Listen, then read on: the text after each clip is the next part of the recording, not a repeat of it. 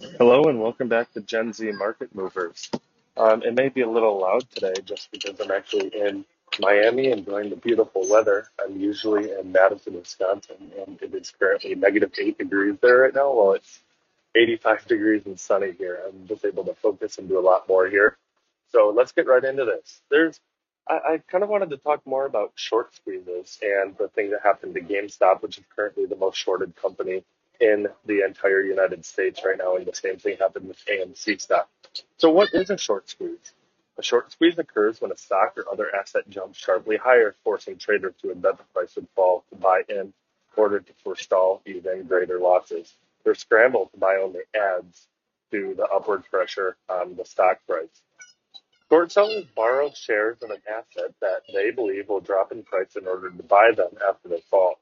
If they're right, they return the shares and pocket the difference between the price when they initiated the short and the actual sale price. If they're wrong, they're forced to buy at a higher price and pay the difference between the price they set and its sale price. This is extremely volatile. Um, just lots of risk, lots of reward, just because anything could happen. A lot of these companies are shorted so much because they believe they're going to go bankrupt by these huge institutions but there's a limited amount of shares to be shorted, and if it's already totally shorted, the upside is extreme. Short sales have an expiration date, so when a stock unexpectedly rises in price, the short sellers may have to act fast to limit their losses. This is covering their losses, which if you buy in low and they have to cover their losses, it instantly goes up in price. So let's understand the short squeeze a little bit more. The flight of short sweat sellers and their impact on stock price is known as a short squeeze. Short sellers are being squeezed out of their positions, hence the name short squeeze, usually at a loss. Short sellers zero in on a stock that they think is overvalued by the market. For example, let's talk about Tesla a little bit more and Elon Musk. Um, Tesla captured the enthusiasm of many investors with its innovative approach to producing and marketing electric vehicles. This is becoming a lot more popular lately. Investors bet heavily on its potential. Short sellers bet heavily uh, on its failure. In early 2020, for example, Tesla was the most shorted stock on the US exchanges with more than 18% of its outstanding stock in short positions.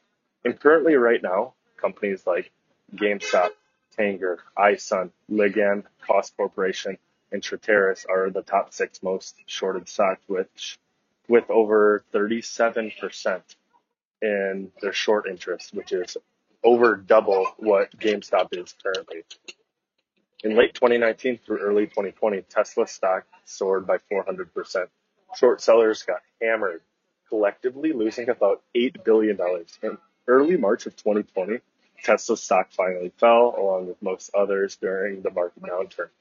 Short sellers made about $50 billion in a sell off that lasted only a few days. This is why there's so much risk and reward potential for these short squeezes. Why do short squeezes even happen? As noted, short sellers open positions on stocks that they believe will decline in price. However, sounder reasoning is it can be uh, appended by positive news story, a product announcement, or an earnings beat that excites the interest of buyers. The turnaround in the stock's fortunes may prove to be temporary, but if it's not, the short seller can face runaway losses as the expiration date on their position approaches. They generally opt to sell out immediately, even if it means taking a substantial loss. Um, let's go back to that 18% number, which is the percentage of Tesla stock that rep- represented short interest in late 2019. Its stock price quadrupled, and the short seller lost billions. This is why I highly recommend don't shorting stocks unless you're an institutional investor. You're doing it with um, a lot of fundamental and technical research and things like this, just because there's unlimited loss potential. Like for example, if you shorted Apple back in uh, 2005, for example, and you only put $200 in, you could have over $100,000 in money that you'd have to pay back because of the extreme price movement in a north direction. So let's talk a little bit more on how to measure short interest. There's two measures useful in identifying stocks at risk of a short squeeze, which are short interest and the short interest ratio. Short interest is the total number of shares sold short as a percentage of total shares outstanding. Tesla's 18% short interest was extremely high.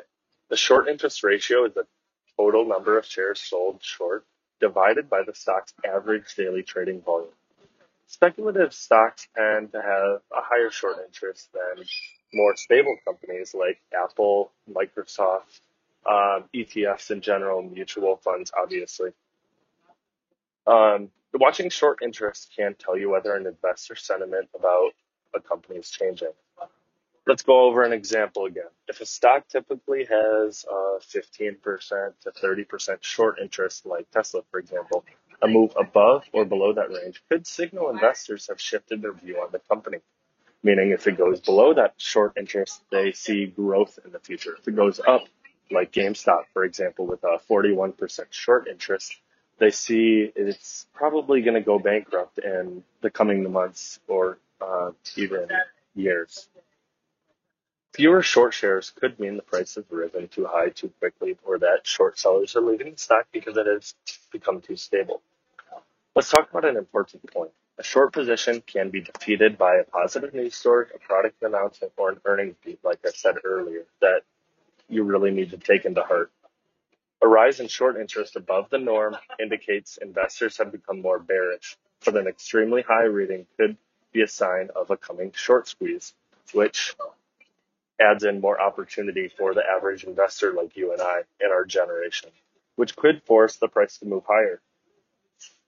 Let's talk about what is the name of these kind of investors. These kind of investors betting on a short squeeze are called contrarian investors, which may buy stocks with heavy short interest in order to exploit the potential for a short squeeze.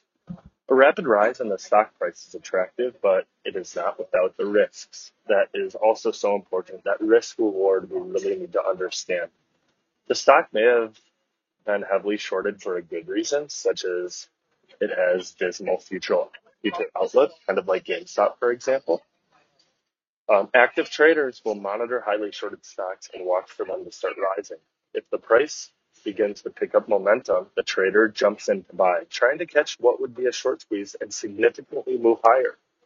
Uh, for example, I'm in a company called Assertio right now, and they were at 70 cents, and they were they were super shorted. They moved to a dollar 45, which is over 100% gain. It's great, right? But they started going down and down. Then they're like, oh, we need to release more shares. Let's get this public offering in. So they put a public offering in at 98 cents of course, it drops to a dollar two, dollar three cents a share, which is really close to that public offering. Right when they announced that, and they got the buyers in at 9:30 a.m. Eastern time, it jumped about 22% in the day because of that new public offering, meaning more cash is going to their cash flow statement, which is a really good thing because that shows if they don't have any debt or anything and they only have cash, that's really good in times of recession like COVID-19. Um, I, I think an extremely point to cover is let's talk about the risk of trading short squeezes. Extremely risky. If you're a Generation Z student and you have college loans and um, things like that, rent, food, and all these things to pay for, and you're on an extremely tight budget, I highly recommend you just don't do this. I recommend you just get an ETFs, for example, if you want to do energy, which is really good for the whole Joe Biden thing from 20, 2021 and on. Um, he really likes energy. I recommend Vanguard Energy ETF. Uh, let's think about some more, like the QQQ. They rose in 43% in the year of 2020 by itself, which almost mirrors the top 100 in the NASDAQ. Um, let's get back to risk. We're getting a little off task. So there are many examples of stocks that moved higher after they had a very heavy short interest which is why we're talking about this right now, because it's exactly what happened with GameStop and AMC. Lack of opportunity here. But there are also many stocks that have been heavily shorted and keep falling in price, which lead to bankruptcy. Uh, let's think of an example. Shopko is an extremely good example of that because they're currently bankrupt right now and they just kept on falling and falling in price that not that many people made money unless you shorted. A heavy short interest does not mean the price will rise. It means that many people believe it will fall, which hence means we are contrarian traders if you are getting into the short squeeze movement. Anyone who buys and hopes in the short squeeze could have other and better reasons to think that the price of the stock will go higher. which is why Assertio Holdings is extremely good under the ticker ASRT. Because they're currently trading at a dollar sixteen, which is 14% above what I currently bought it at when that public offering was at uh, 9:30 Eastern last week. So um, that that's that pretty much covers all the examples of all the risks of trading short squeezes, betting on a short squeeze, how to measure the short interest, why the short squeezes happen, and just understanding it in general. What is a short squeeze? Now you guys know that a short squeeze, um, what it exactly is, how it happens, and all of those extreme points.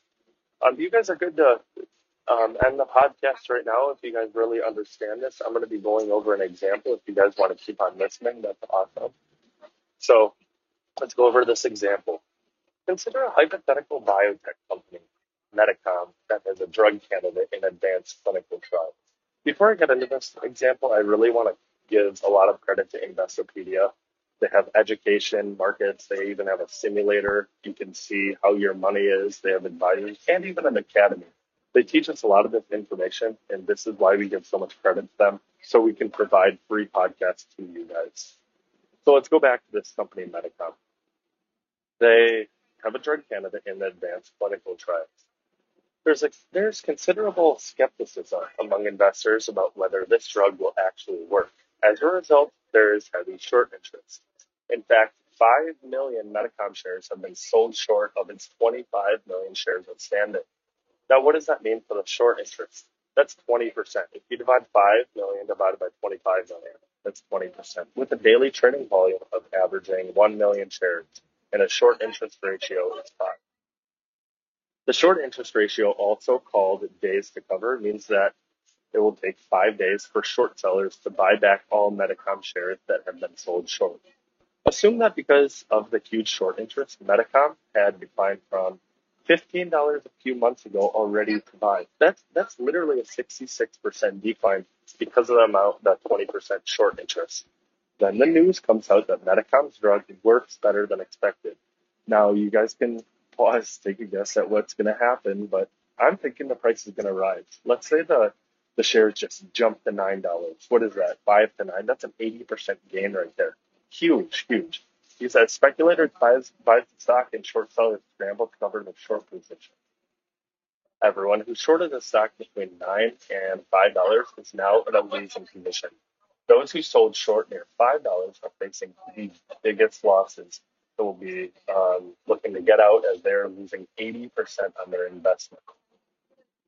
This is another reason why I recommend not shorting companies at our current age in the Generation Z. Because truly, we do not know enough until you get a job in this kind of market. You know the technicals, you know the fundamentals, and you've been doing this for years. Because you need to understand the risks that come with this kind of thing.